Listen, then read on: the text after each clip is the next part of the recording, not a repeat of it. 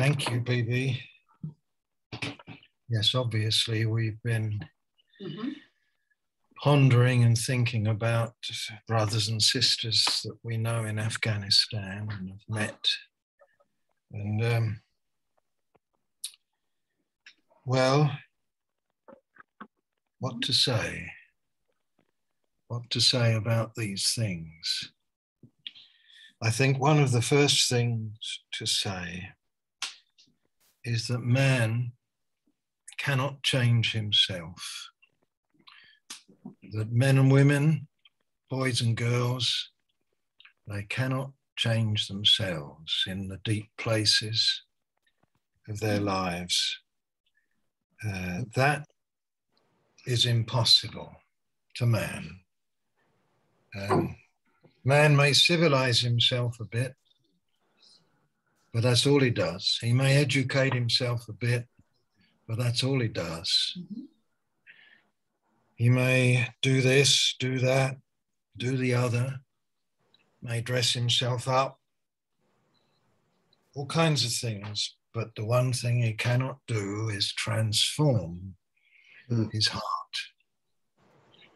And so whether it's the sophisticated suits and Wall Street, or in the Twin Towers of KL or wherever it might be, or the arrogant man in Beijing, or these people, what do they call them?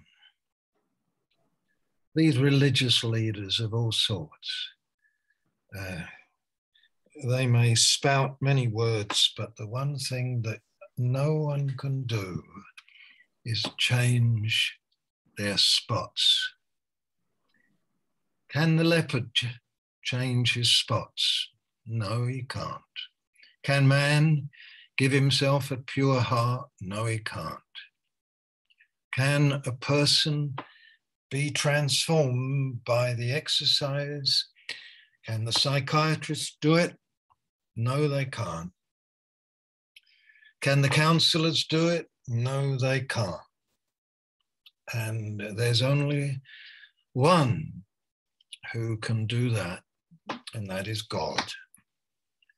And of course, you may have spent quite a lot of your life trying to do God's work for him, in the sense that you so long to be changed. And you'll have only found failure, disappointment on the way. There is but one who is able to save a man's soul, a woman's soul, and that is God, through Jesus Christ and by the Spirit. And the pride of man, and I guess we are not to be afraid of Islam, or this and that and the other. You know, these pretensions of man, they're all pretensions. And you must always remember this. You know, the scripture is very, very wonderful. I was hoping one day to speak on this, but I won't do it today. But, you know, you might remember a verse. You can turn to it at least in 1 Corinthians 15, and you could just turn to this and have a look at the Apostle Paul, and in the 10th verse,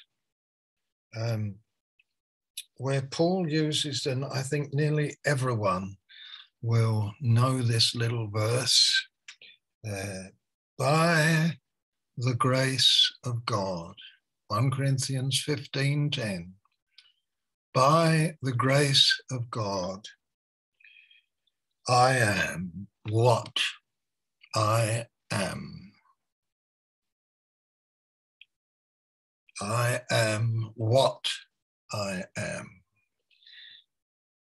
You know, it would be entirely natural for us to ask one another, who are you? Who are you? By that we mean, What's your name? Who are you? Where do you come from? Who are you? What's your education? Who are you? What's your work? Who are you? Who are you? But Paul doesn't say who he is. He says what he is. What he is. I, by the grace of God, I am what I am. He knew what he was. A religious bigot, proud, arrogant Pharisee who had some kind of heart that was seeking God genuinely. He knew what he was. He was a murderer, killer of Christians, putting them in prison. He knew what he was. Hard-spirited man. That's what religion does for you. Religion makes you hard. That is an explanation, of course, of what's taking place in those militant men in Afghanistan. And religion hath made their hearts hard as stone. Hard as stone.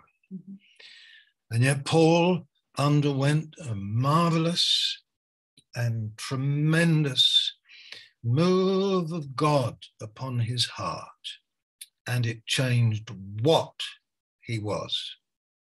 What he was. The substance of what he was. What he was. You know, this is one of the reasons why you and I should come face to face with ourselves. What are you?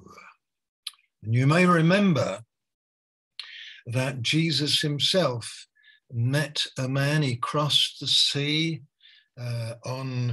with some of the disciples on a boat and came out the other side.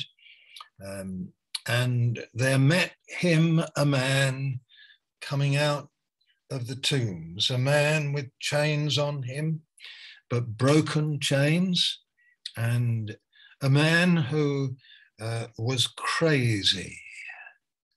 And this man, they couldn't chain him, they couldn't contain him. He was such a man. And he came and he knelt down at Jesus' feet. He ran and he worshipped him down at Jesus' feet. And Jesus was seeking to deal with demons in him. And Jesus asked him this question, what is your name? What is it? Not who are you? Not what village do you come from, not what race, not what people, not what ethnic group, not what social group you come from. What is your name? And the man answered, my name is Legion, for we are many. He knew what he was a man demonized by many devils. He'd given his soul over. His soul had been taken over. His mind had been taken over. And what he was. And oh, he came and he wanted to be different. He recognized that this man who got out the boat was different to other men. He could change what you are. What you are, your substance, the substance of your being.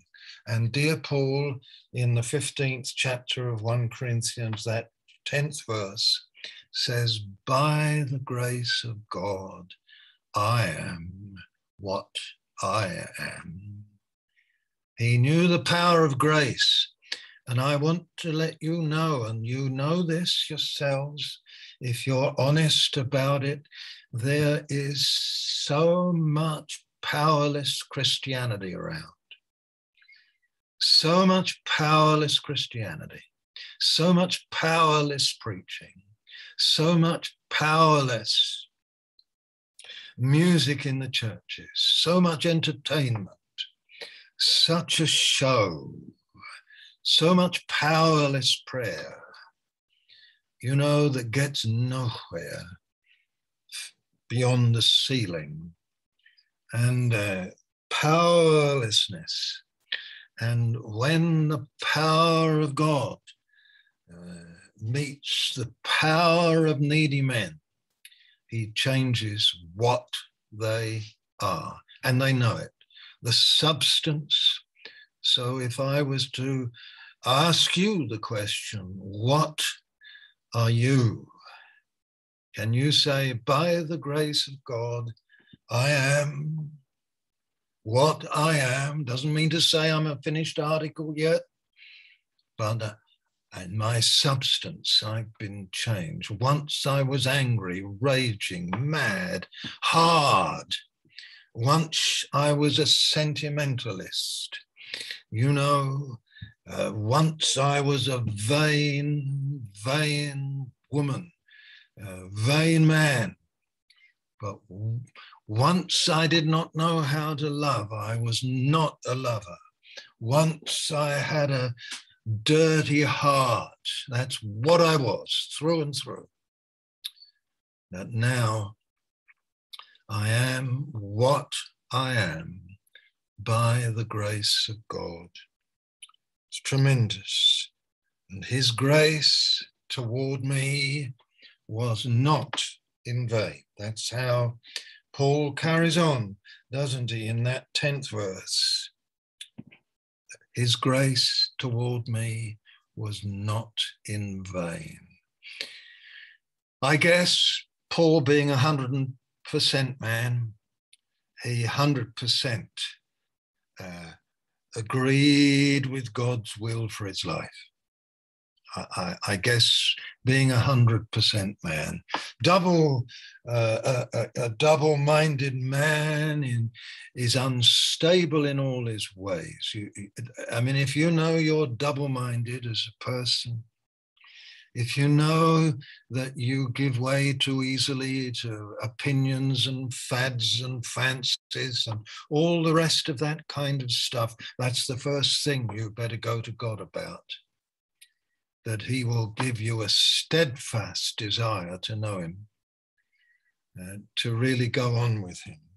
Paul was 100% man. Whatever he did was 100% man. Blessed are you if you're 100% kind of person and not a half-hearted, a double-minded person. But dear Paul, 100% man, when Jesus got hold of him, hallelujah, he 100% yielded to that grace. His grace toward me was not in vain. His grace toward me was not in vain. And you know, the grace of God comes out to you, comes out to young people. The grace of God comes to them. And in so many, it's in vain. It's in vain. They play around for 20 years and start getting a little bit serious when they're in their 40s and 50s. And in the Western world, 2 marriages later, or whatever it might be, and the Lord is always trying to get to what they are. That's where they will face up to what they are. What are you? What am I? And I have to answer that. I have to go down into my inner parts and say, what are you there, Bernard? What are you there? Are you a shallow layabout? Are you just just a casual preacher? What are you? And it's serious, isn't it? And of course, what you are. And, you know, in some ways, it's a very scary thing to come to that sort of point. One of the testimonies to the powerlessness of the churches and the ministries is that demons are not being cast out. They're not being cast out. They're not being confronted and cast out. I was thinking just before the meeting about this, and I was thinking to today's, even recent days, where someone got in touch with a pastor friend of mine, and I'd been speaking in a meeting, and in fact, a day's meetings, and a pastor friend got in touch. He was there, he'd arranged the meetings, and a young lady, 28 years old, had got in touch with him. She was in the meetings, and she was actually apparently sitting quite near me when I was speaking. And she got in touch with him, a full-time Christian worker. That's what she was. And she got in touch with him and she said, "I'm in trouble. I've been thinking about that meeting for the last 6 months." She said, "I want to talk to that man because all the time he was speaking, I wanted to get up and kill him. I wanted to get up and kill him." And so she phoned the pastor and it was arranged that we met up, and sure enough, you know, she had a few devils that had to be cast out, her soul. She'd given herself up to sin of particular kind, from which she repented and was loosed from it, you see. And, you know, ask God. I'm thinking, and now sister mentioned Malacca and Gateway, and those 5 congregations, the Bahasa congregation, the bilingual, the Mandarin congregation, the English-speaking congregation, and the Hockam Baba congregation. And of course, we were involved with all of them, and sometimes spent 6 weeks at a stretch down there, and to try and help them. And we loved being there in Malacca and with those congregations. But I well remember in one of the congregations, the pastor said to me, "Will you please talk to a man who's come into our church in the last 9 months? And he has many powers. But as he's exercising these things, he calls the gifts of the Spirit. He's causing difficulties with some of the people. Will you talk to him afterwards?" I said, "Yes, I'll talk to him after the meeting, as long as you're alongside me, and we'll talk with him." And sure enough, after the meeting and everybody had gone and it was quiet, we sat and talked with this man. He was a man in his 50s, I guess. And I asked him one or two questions. "Tell me a little bit about yourself. What's going on?" Yes, I've been in several churches in Malacca," he said, and now I'm in this particular congregation, this Gateway congregation." And I said, "You understand that some of these things you're saying, these gifts you're exercising, they're not bringing life. Just tell me about them. Just tell me about them." And he began to tell me about the discernment he had, and the understanding of souls that he had, and so it went on, the conversation went on. And then I said to him, "Now, Tell me, which of your parents had these powers, or your grandparents had these powers? He said, oh, I think he said it was my mother. No, it was my father. That's right. It was my father. And when did these powers start to show themselves forth in you? Oh, from when I was very young. I knew things about people. I knew this, I knew that, I knew the other. And I said, oh, is that right? Let me categorically say to you, sir, that those things are not of Jesus, but of fallen Adam. And you must repent of them. The fact that they came through your father, and the fact that you had them from earliest, you were not in Jesus when you were a 10-year-old. You were in Adam, and you were exercising Adam's fallen powers. And then when you came into the churches, I said, I guarantee that you've caused trouble in those other churches you've been in, haven't you? And he said, yes. But it's knowledge, I'm right. I discern things about people. I know things about the atmosphere of the meetings and so on and so forth. I wish I could give a good report about the end of this story, because I said to him, do you understand that Jesus took Adam to death? And that means all of Adam's powers and all his abilities, they'd all become defiled, filthy. God is not interested in them. Whether you got PhDs and know this, that and the other. And I said, you understand that he wants, it's the Jesus life, it's the Jesus power. It's the Jesus, the gifts of the Spirit are those things that are the workings of Jesus Christ by the Spirit in the churches. They are not the workings of Adam.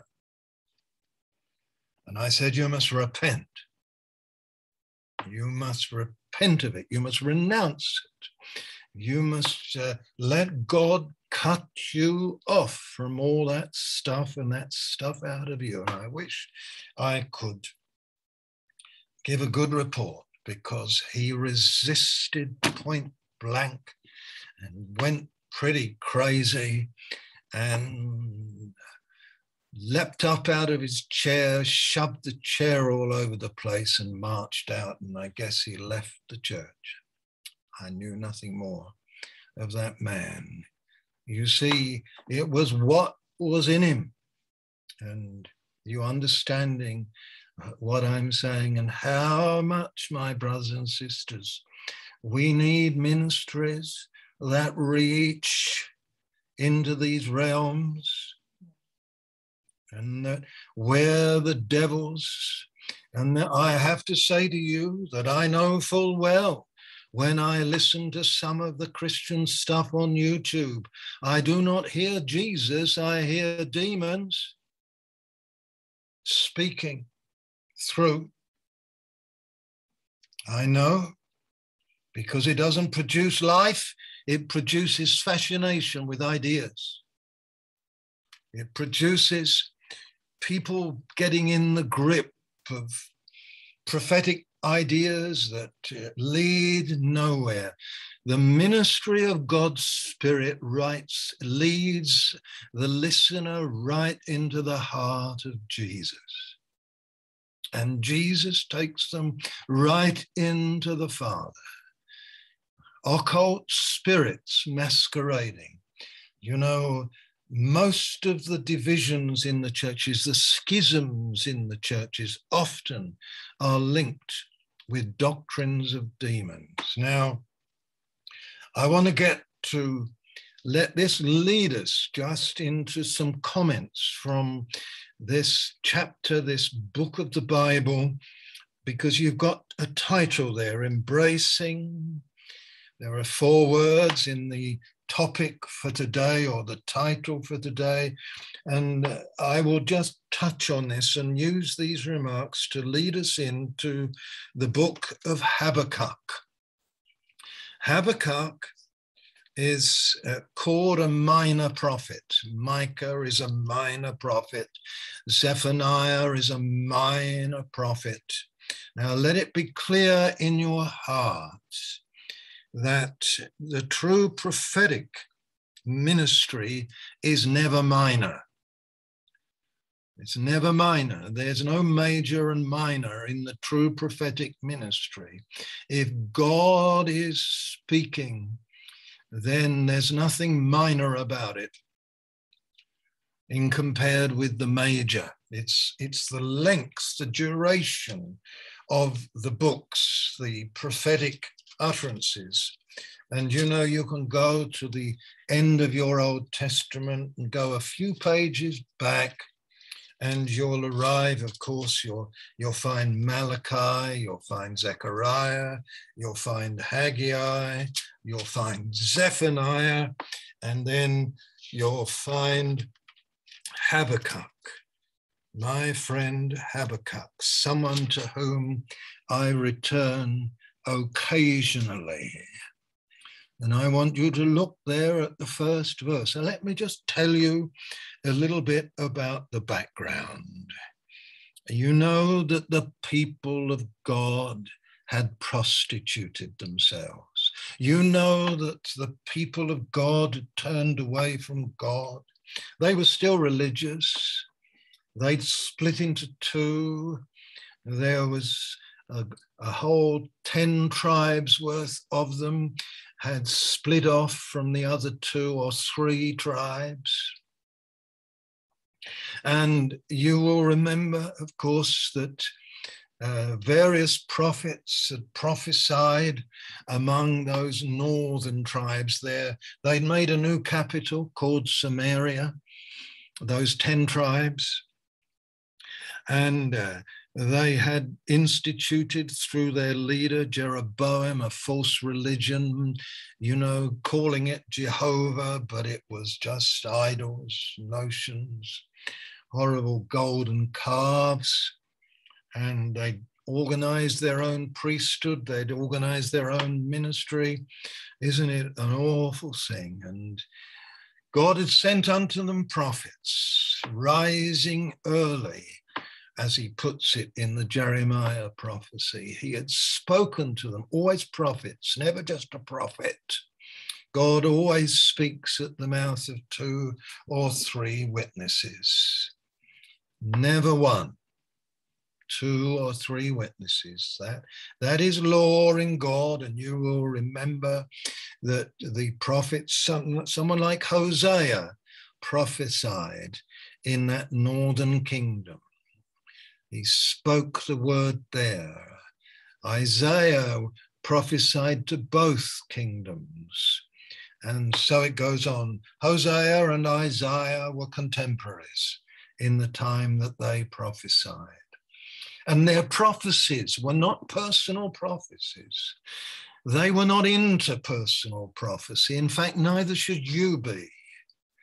You understand that true prophetic ministry is dealing with the substance of society, the substance of the church, where it's at, and speaking right into the situation from God.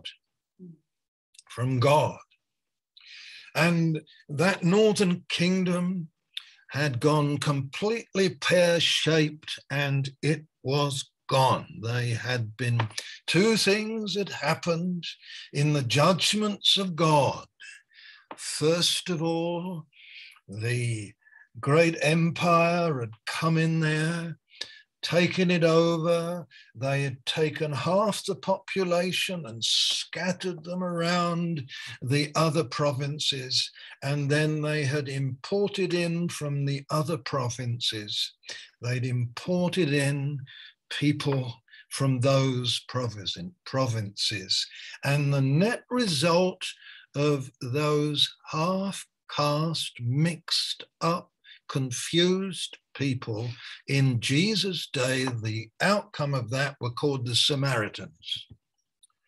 The Samaritans. They're the outcome of that hybrid, mixed-up, mixed race, mixed religion, muddle.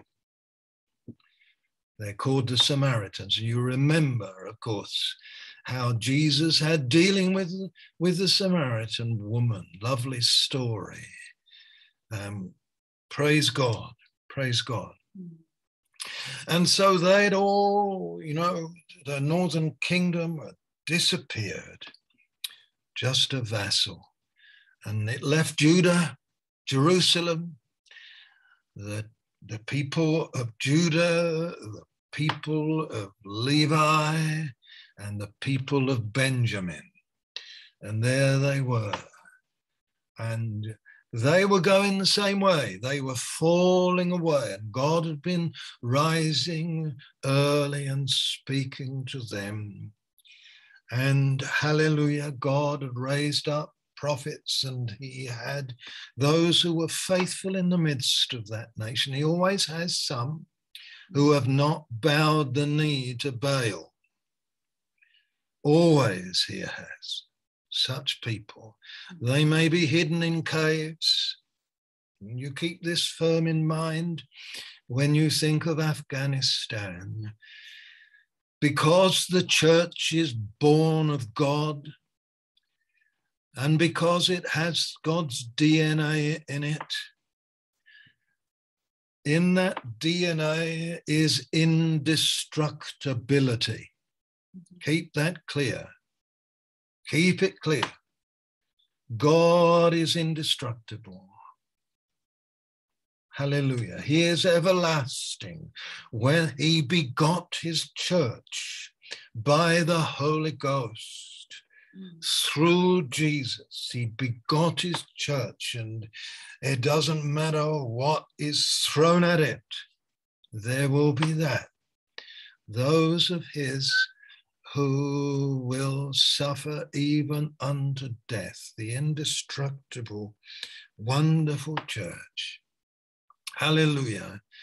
And it's good to keep that clear in mind, and also that at any one time on the earth, there must be that part of the body of Christ that is suffering. And it may be our turn in the West soon. It may be our turn in the West soon. First, to suffer opposition, increasing opposition, vile opposition, unjust opposition, lies, and so on. You're all, you know, expect these things, and then opposition intensifying into persecution and imprisonment. And beloved, understand that at such times there is a shining, there is a glory, there is a certitude of heart.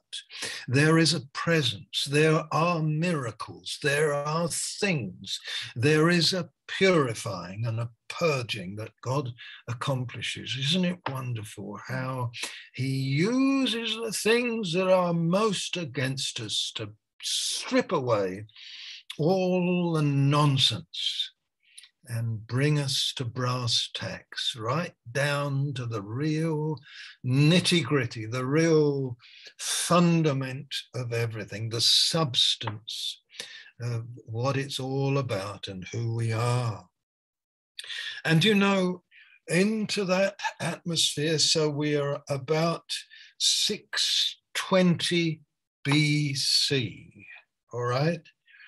Those tribes in Judah and Jerusalem, those three remaining tribes, and they had compromised their position into such a situation that God had been sending his prophets. At this time, there was a prophet named Jeremiah, a young man just beginning to prophesy. And a few years later, there was a young man, only a young teenager, who was dragged off to Babylon, whose name, of course, was Ezekiel. And he was there, so that's some years later. And then there was another young man named Daniel, same time, young man who refused to be in the mold of the king's palace. Isn't it wonderful, God's ways? So God is right ahead of the action. He's got his men, he's got his women, and along with them, there's Habakkuk, you know, round about 620 BC, and he's prophesying in the middle.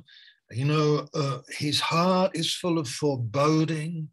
He is looking out upon the cruel Chaldeans, the Babylonians, the Neo-Babylonians, who are beginning to flex their muscles powerfully, coming down to Jerusalem.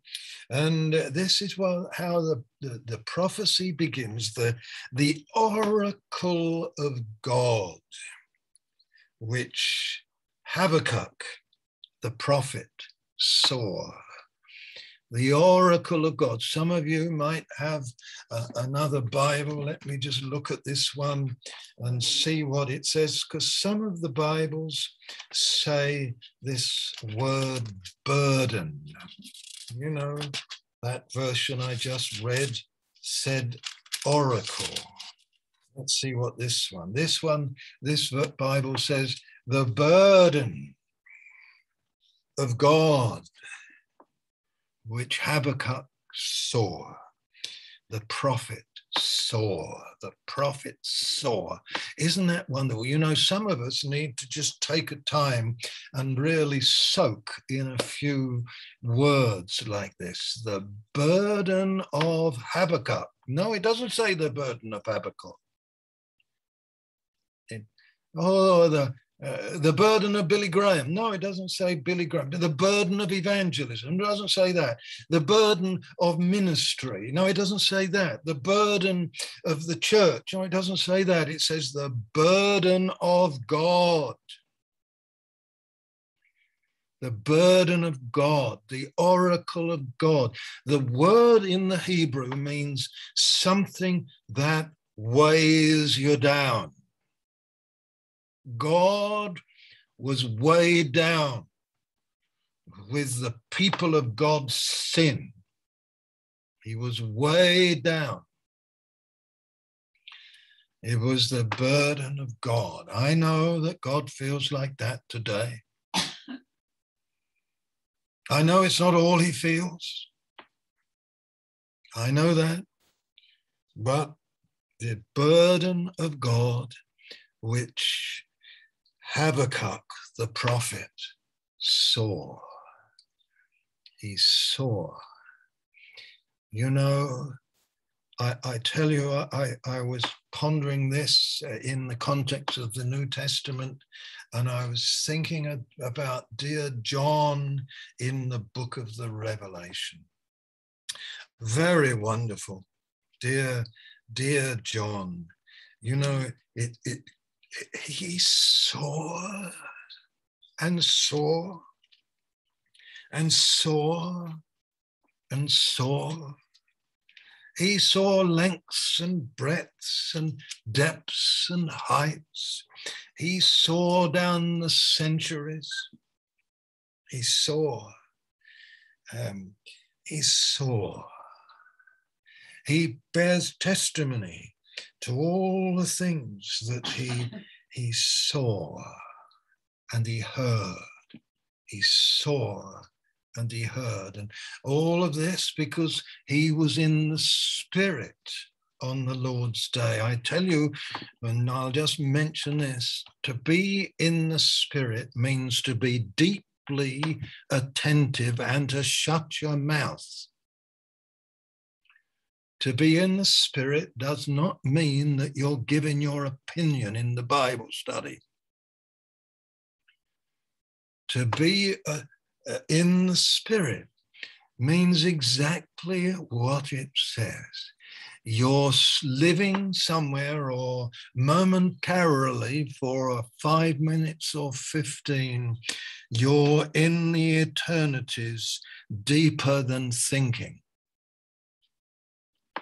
And you're allowing your heart to be taken into that quiet, quiet place where God can have fellowship with you and with me. Pastors need this. Get off the computer, some of you. Get off the computer. Get off of WhatsApp.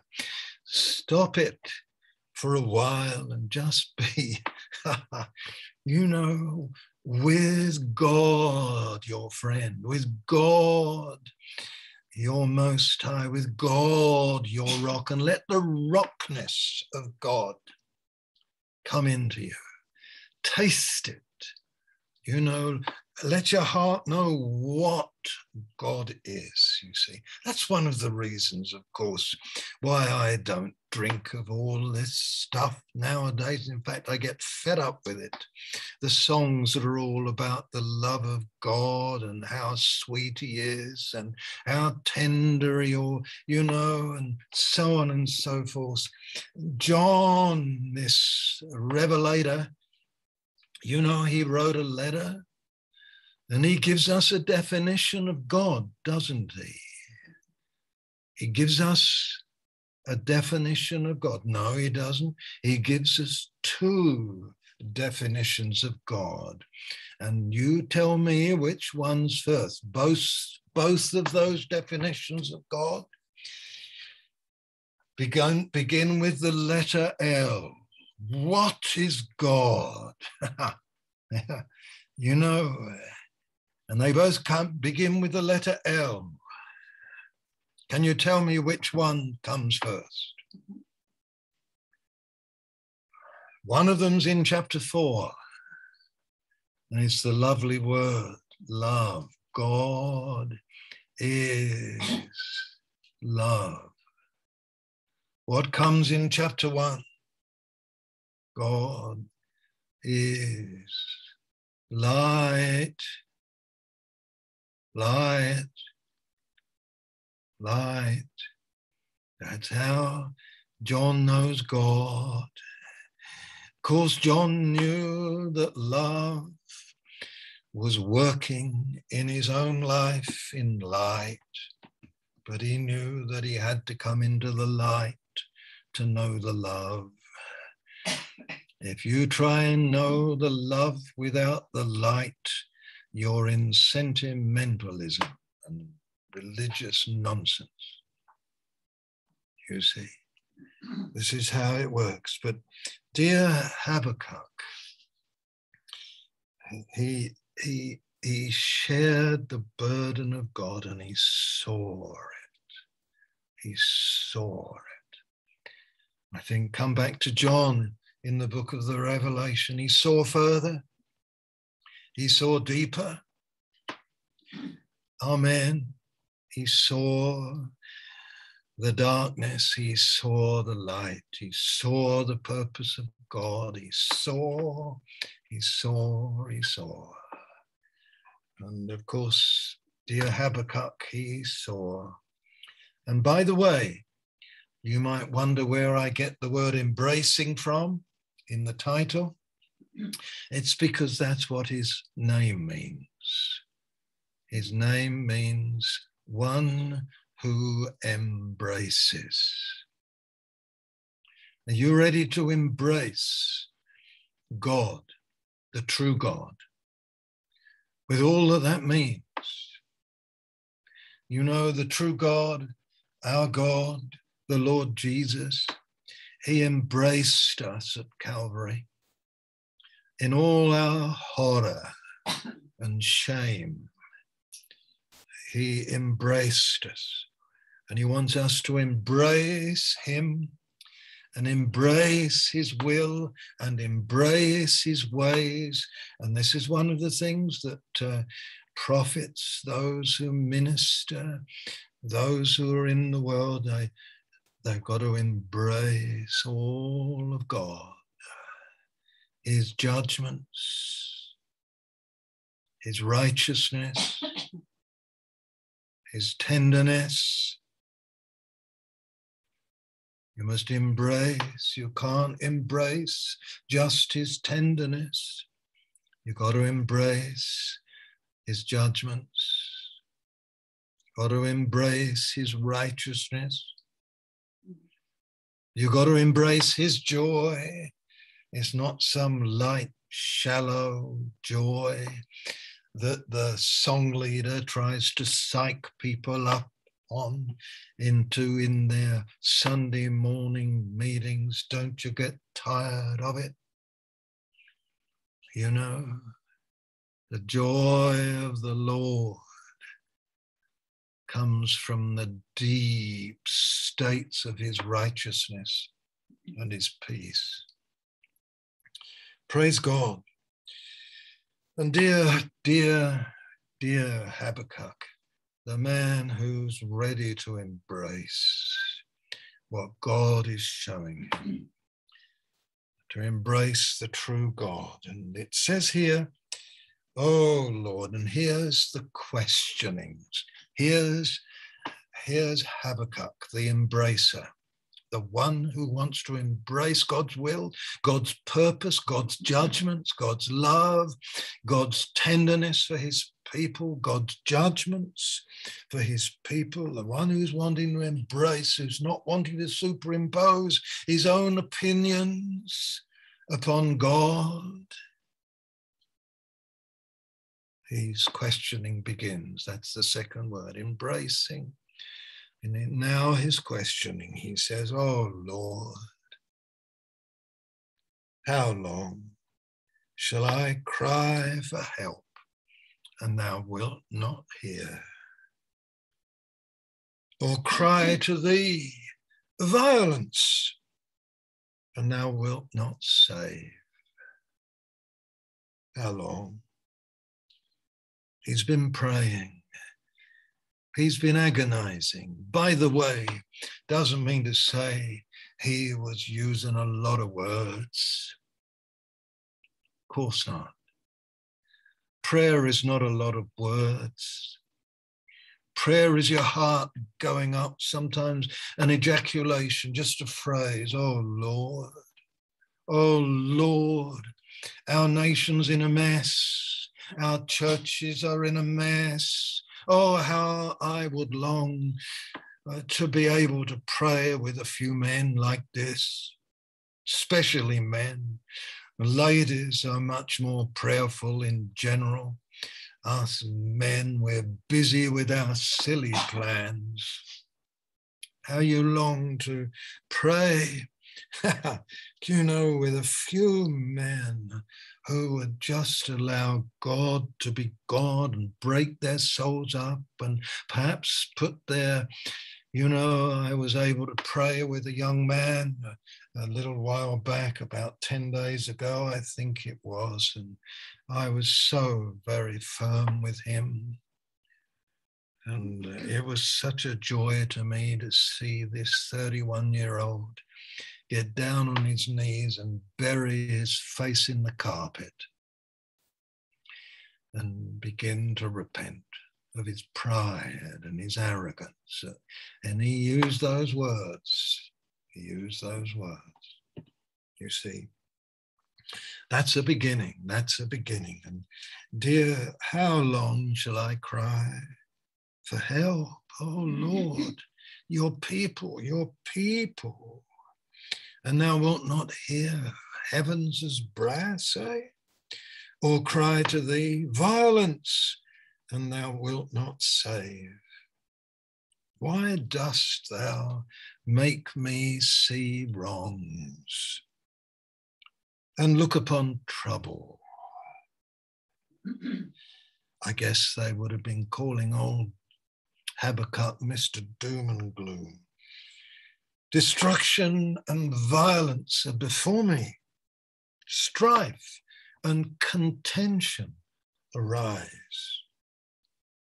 So the law is slacked, and justice never goes forth. The wicked surround the righteous, so justice goes forth perverted. USA, eh? How about that? Justice goes forth perverted. Increasingly, the godly, the righteous are being surrounded by the wicked. You know, the law is slacked. Let's be casual.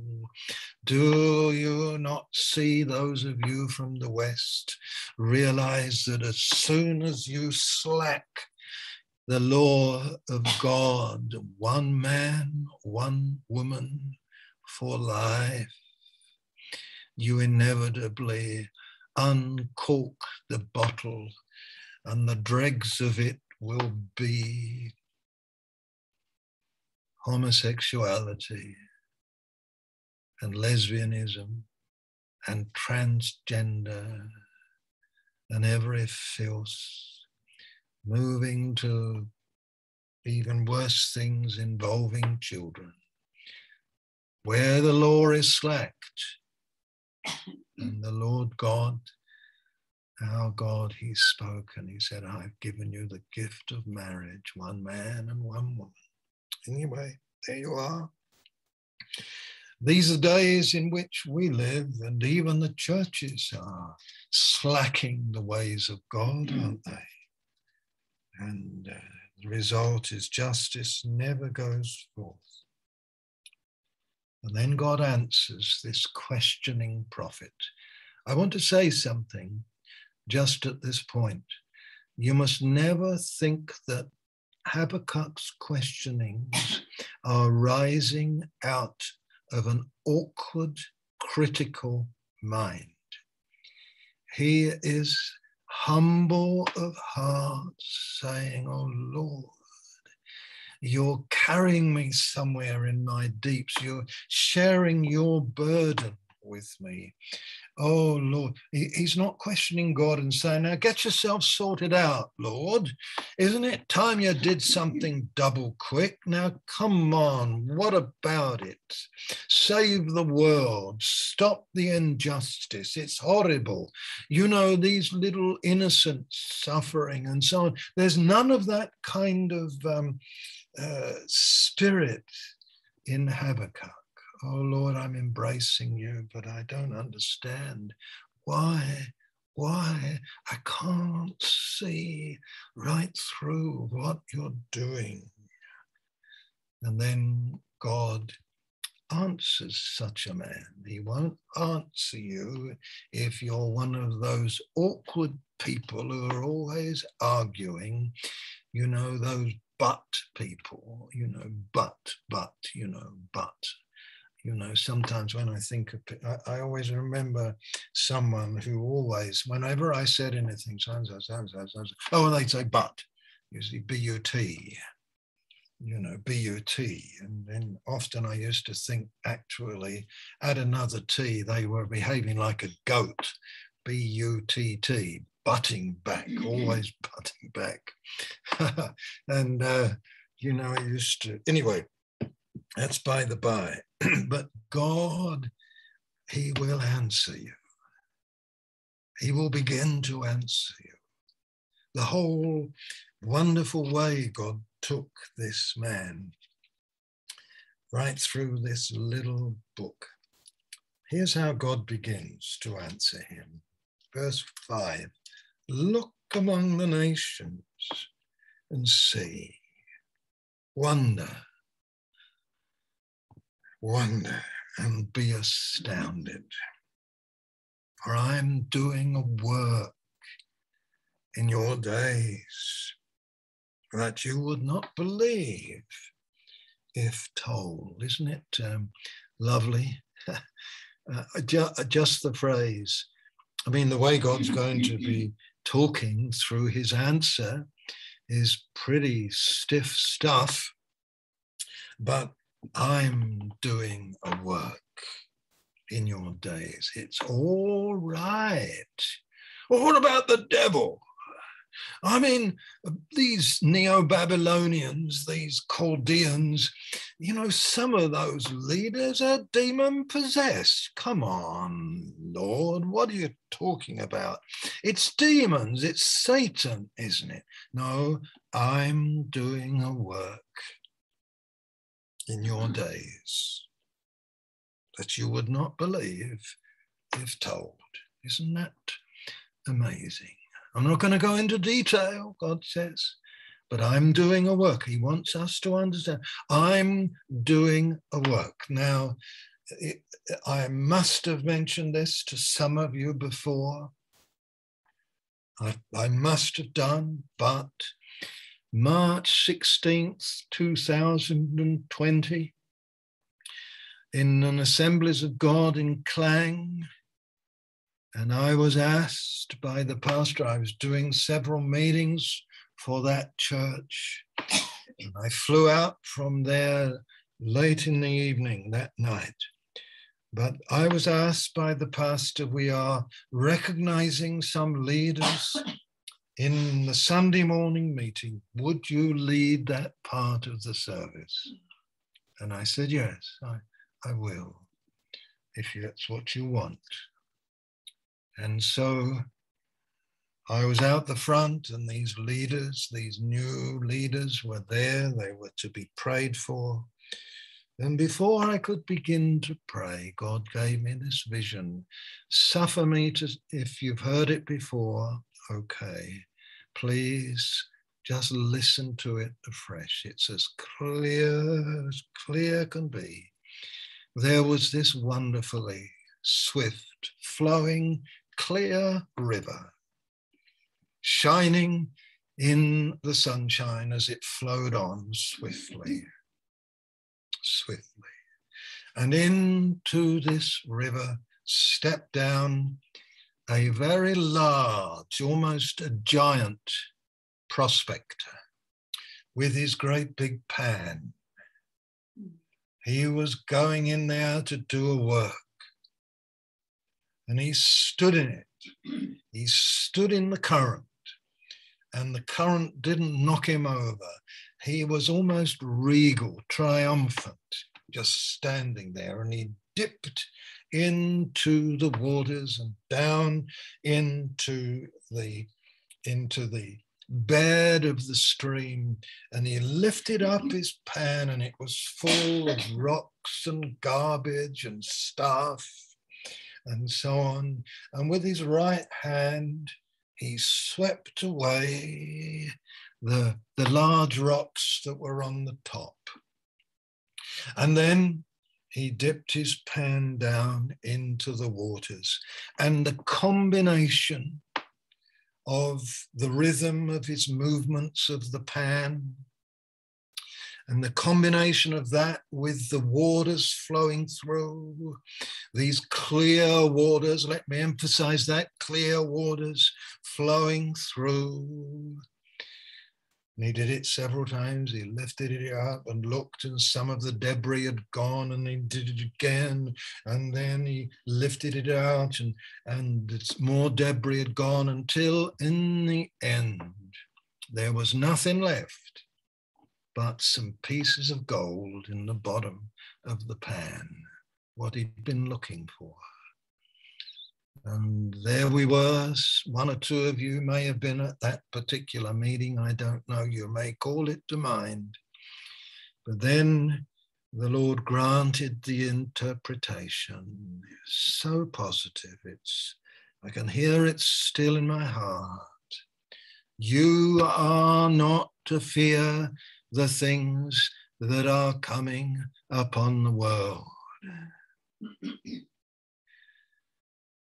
These are my circumstances. It is a river of circumstances, and my intentions and my purposes are clear as crystal.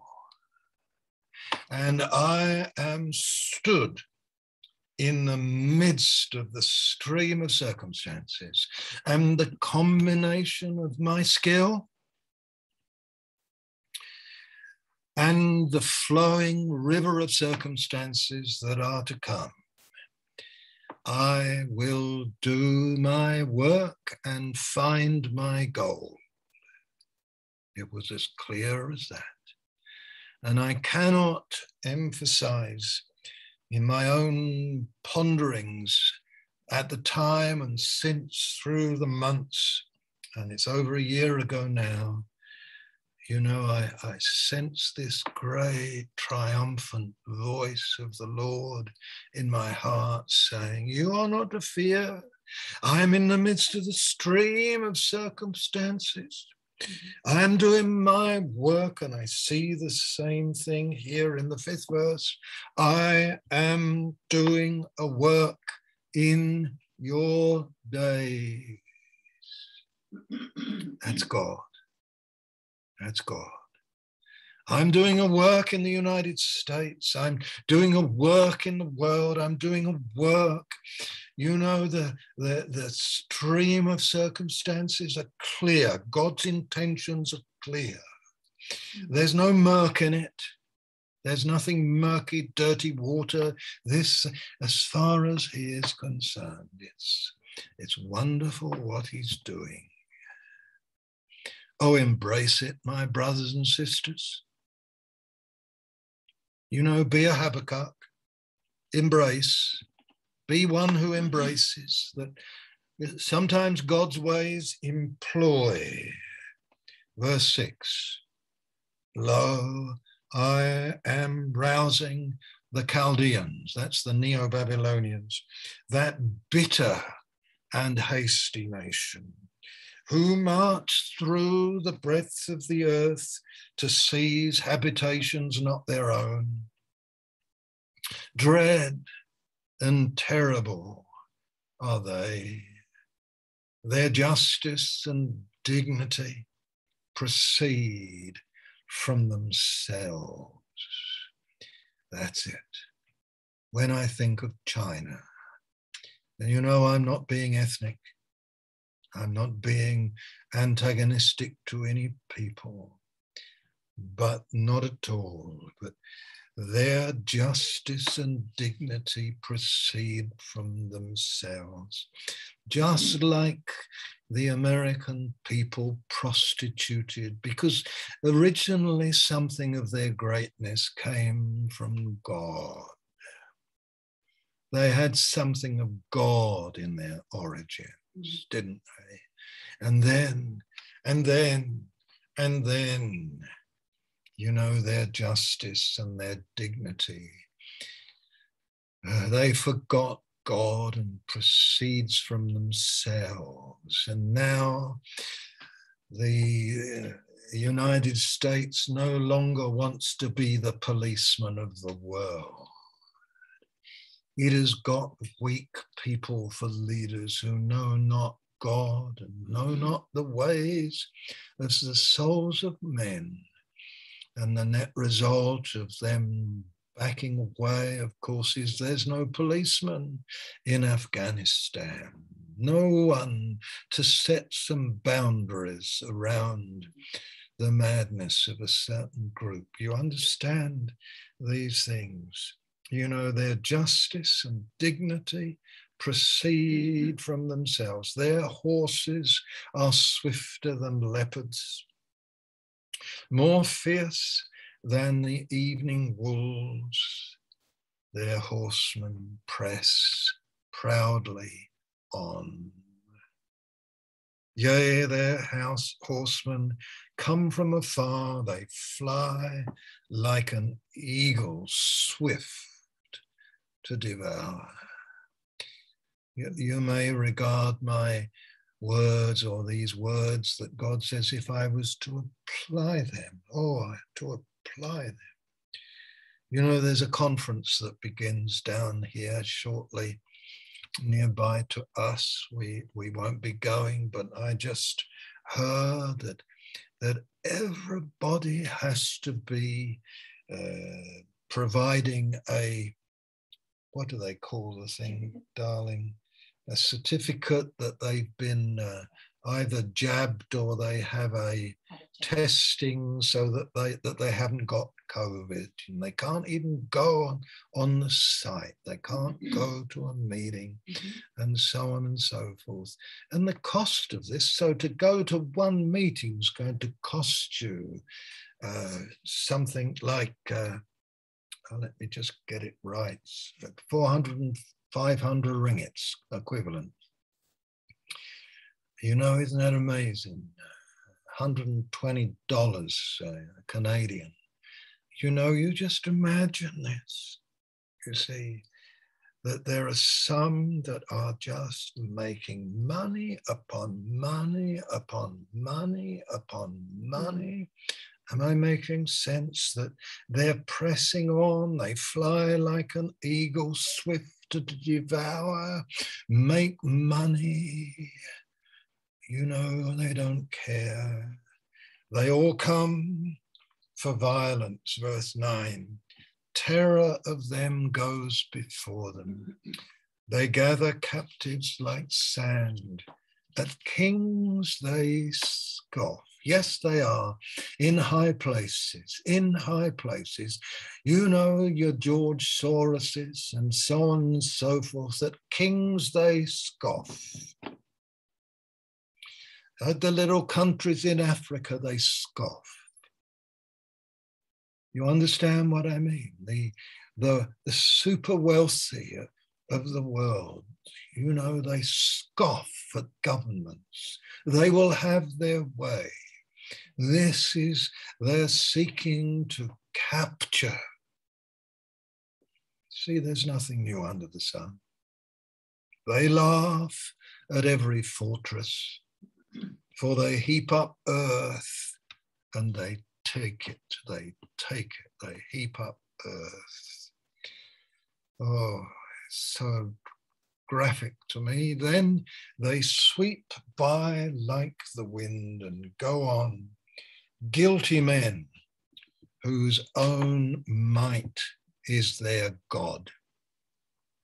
Whose own might is their God. Isn't that remarkable? We can do it. China, Russia, Europe, United States. Their own might is their God. And this is where we're living, right in the midst of it. And here's the man who's embracing God, embracing his ways. He's not arguing against God, you're wrong to do this, you're wrong to do this. You're wrong to employ a bitter and hasty nation, a godless people whose might is their God. You know, you're wrong. He doesn't complain like that. Verse 12, Habakkuk begins to speak again. Art thou not from everlasting? It's lovely, you know. Oh God, I've just heard you speaking about all these peoples and all this cruelty and all this viciousness and all this horror, but you're from everlasting. You're from everlasting. You predate them, and you who is the beginning shall also be the ending. You shall antedate them. You shall be after them as you were before them. O Lord, you're from everlasting. O Lord, my God, my Holy One, we shall not die.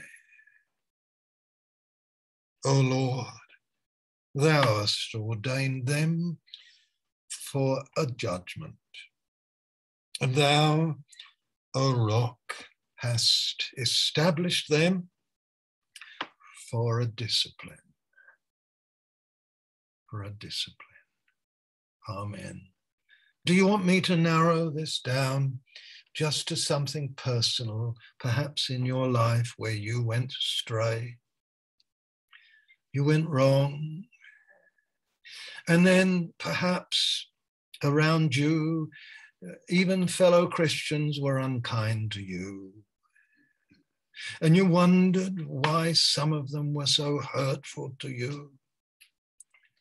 And perhaps others were sympathetic, and you went through all sorts of upheavals in your thinking. And then as you yielded to God and his ways, you came to the point where you understood that even those who were bitter and hasty against you, that God had arranged that they should do his bidding to discipline you and humble you, to only do you good. Isn't that remarkable? How even enemies can prove to be God's vehicles of shaping you and blessing you and working in you. Oh, hallelujah. God establishes things for chastisement. Blessed is the man who bears this yoke of discipline, the woman. Because he shall come to know, verse 13, thou who art of purer eyes than to behold evil and canst not look on wrong. This is where it starts to become intensely personal as well. Oh Lord, you're right to discipline me. You're a purer eyes. You can't behold evil in me. You've got to work by whatever mechanism you want. You love me so much that you can't look on evil in me. You can't look on wrong. You must deal with me. Hallelujah. Why dost thou look on faithless men and art silent when the wicked swallows up the man more righteous than he? Yeah, there's a lot of unrighteousness around, but God is dealing in righteousness with his church. So now I've swung to think about the church. I know that there are siftings strong and mighty that are going to come upon the churches. They're happening already. And some people are being swept away by the currents of circumstances, for their lives are nothing more than nominalism. And others are finding lots of stuff that's been just earthy being washed away from them, and they are being left with some real substance down inside, and they know what they are. And those of you who are pastors and leaders, this is happening among your precious people. It's happening. It's happening. Thou makest men, verse 14, like the fish of the sea, like crawling things that have no ruler. He brings all of them up with a hook, and he drags them out with his net. He's talking about this callous enemy. He drags them out with his net, he gathers them in his saying, so he rejoices and exalts. And then therefore he sacrifices to his net and burns incense to his saying, for by them he lives in luxury and his food is rich. Is he then to keep on emptying his net and mercilessly slaying nations forever? Another question, humble question. Oh God, is this going to go on forever and ever? Is this Babylon, is this trouble going to go on forever and ever? Is it going to go on? Is there no end to it? Is there no end to it? Is there no climax? Is there no finish? Is there no triumph? And then you flow on in dear Habakkuk's talking to God. I will stand. I'll take my stand to watch and station myself on the tower and look forth to see what he will say to me and what I will answer concerning my complaint. And I ought to stop. But and carry on another time. You know, but I love the way these were among verses that meant a lot to us, my wife and I, myself alone actually, before I met her. And I realized this is where I'd got to spend a lot of time. I'd got to spend a lot of time taking my stand on the watch. I'd got to be a watchman somehow, station myself on the tower. I'm thinking of some of the places in the world that I've been where they suffer forest fires. Up in Canada and across in Washington State and parts of California. And I remember being in some places and these great big towers up there. And the watchman would be up there looking for the fires, something happening. And there they were. You know, I'll go up there, Lord. I'll stand to watch and station myself on the tower and look forth to see what he will say to me. You know, God has things to say to you and me. He's got things to say. He's got, you say, where did they come from? What God says comes from the deeps of who he is.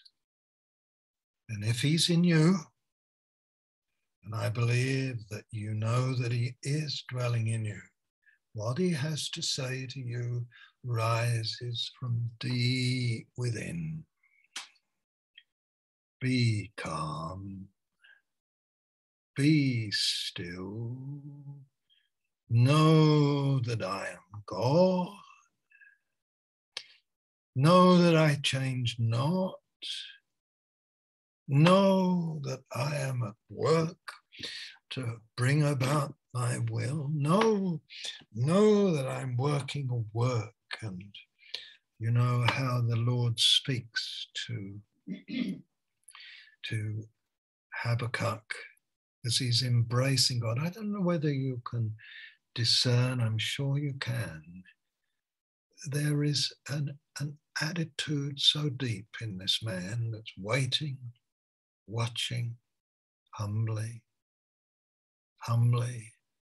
expectantly. God will answer me.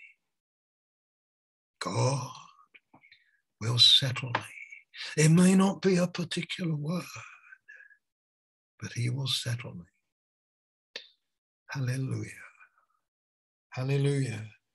And it says in the second verse, and the Lord answered me. Write the vision. Make it plain. You know, what is very wonderful about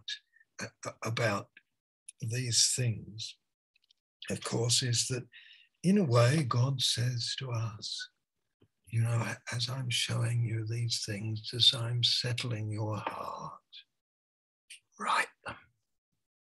Testify to them. Live them. Shine in these things. Let it appear where you are.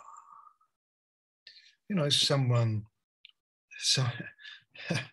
sort of paid me a little bit of a surprising compliment. Well, it makes a change from the opposite that you get sometimes. And we were in a certain place it was in Wales, and we spent the Saturday wanting to visit various people. There'd been some meetings, and a lady had come to the meetings, never met her before. And she listened to me speak. And I don't know whether it did her any good at all, but she asked a question at the end, which sparked me right off. She said, do you believe in sabbaticals? Now, that's not the kind of question that you get asked every day, especially when it had nothing to do with what I'd been speaking on. So I said, yes, of course I do. God does it. She said, I feel that I've been in a sabbatical. We've moved here, etc. My husband, and he's not the Lord's, and so on and so on and so on. And as we got talking, you know, after the meeting and sharing, she said, you know, my husband, he loves cars, and he's got this beautiful 1959 Cadillac, two-door convertible. I thought, oh, I'd like to see that, you see. But that wasn't the first thought in my mind. But I said to the people who we were staying with, I said, look, I'd love to go and see that lady, and I'd like to get the opportunity to talk to her husband just about himself and his heart, and if cars are an opportunity to have a quarter of an hour or half an hour with him, then can we go there? And it was down all these country lanes in the west of Wales, and we saw them, and I spent about half an hour with the man talking cars and other things as well, about the world a bit and what was happening. He doesn't know the Lord at all. And, you know, so that was that. It was rather a busy day, seeing other people as well. And then I heard a report a couple of weeks later that the man said, oh, next time that man comes to have any meetings, I'd like to come.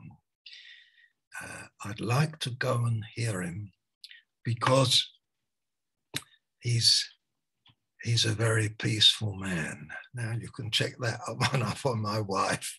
But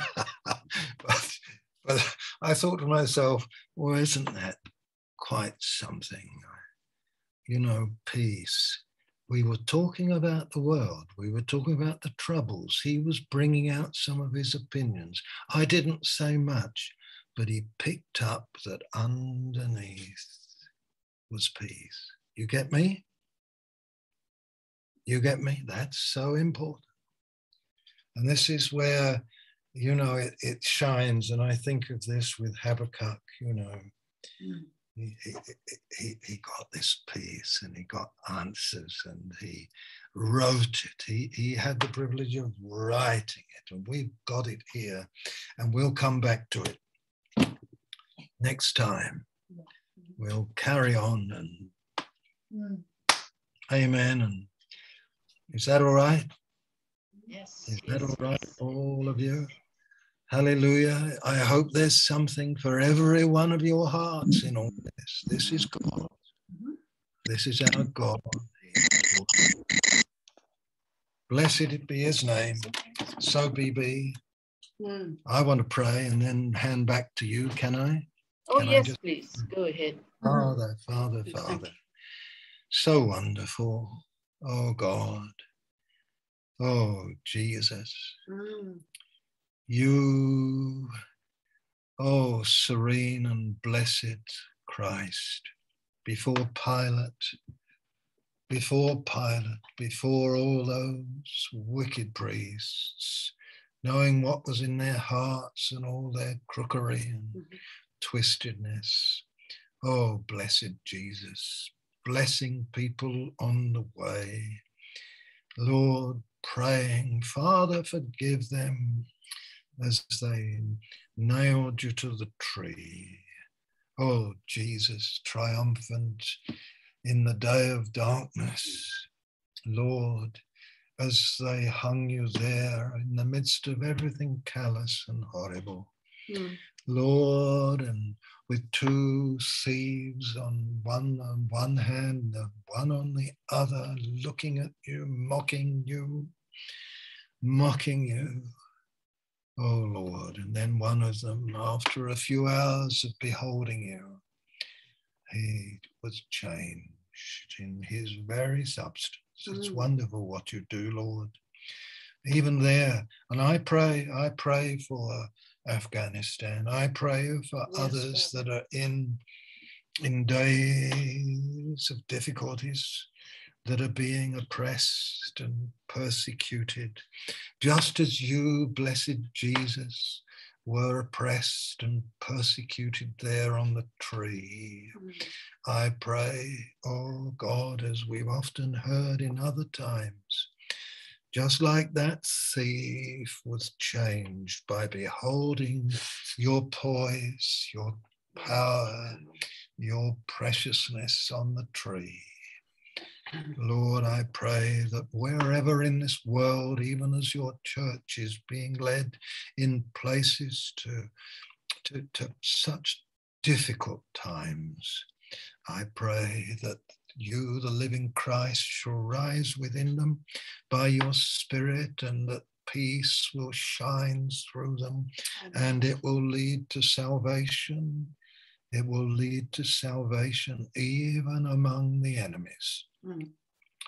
We pray for that, for our brothers and sisters. Grant to them the peace that passes understanding.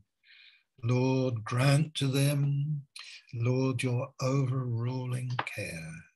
And to all of us, Lord, all of us that are here now, mm-hmm. Lord, in Malaysia, Lord, in Canada, in Australia, in the United States, and wherever else some may come from. Oh, Lord, dear, dear Lord, let your church come out refined, refined, mm-hmm. your face shining clearly in her. That's what we ask, Lord. That's what we ask. Amen. In Jesus' name, amen. Amen. Amen. Yeah.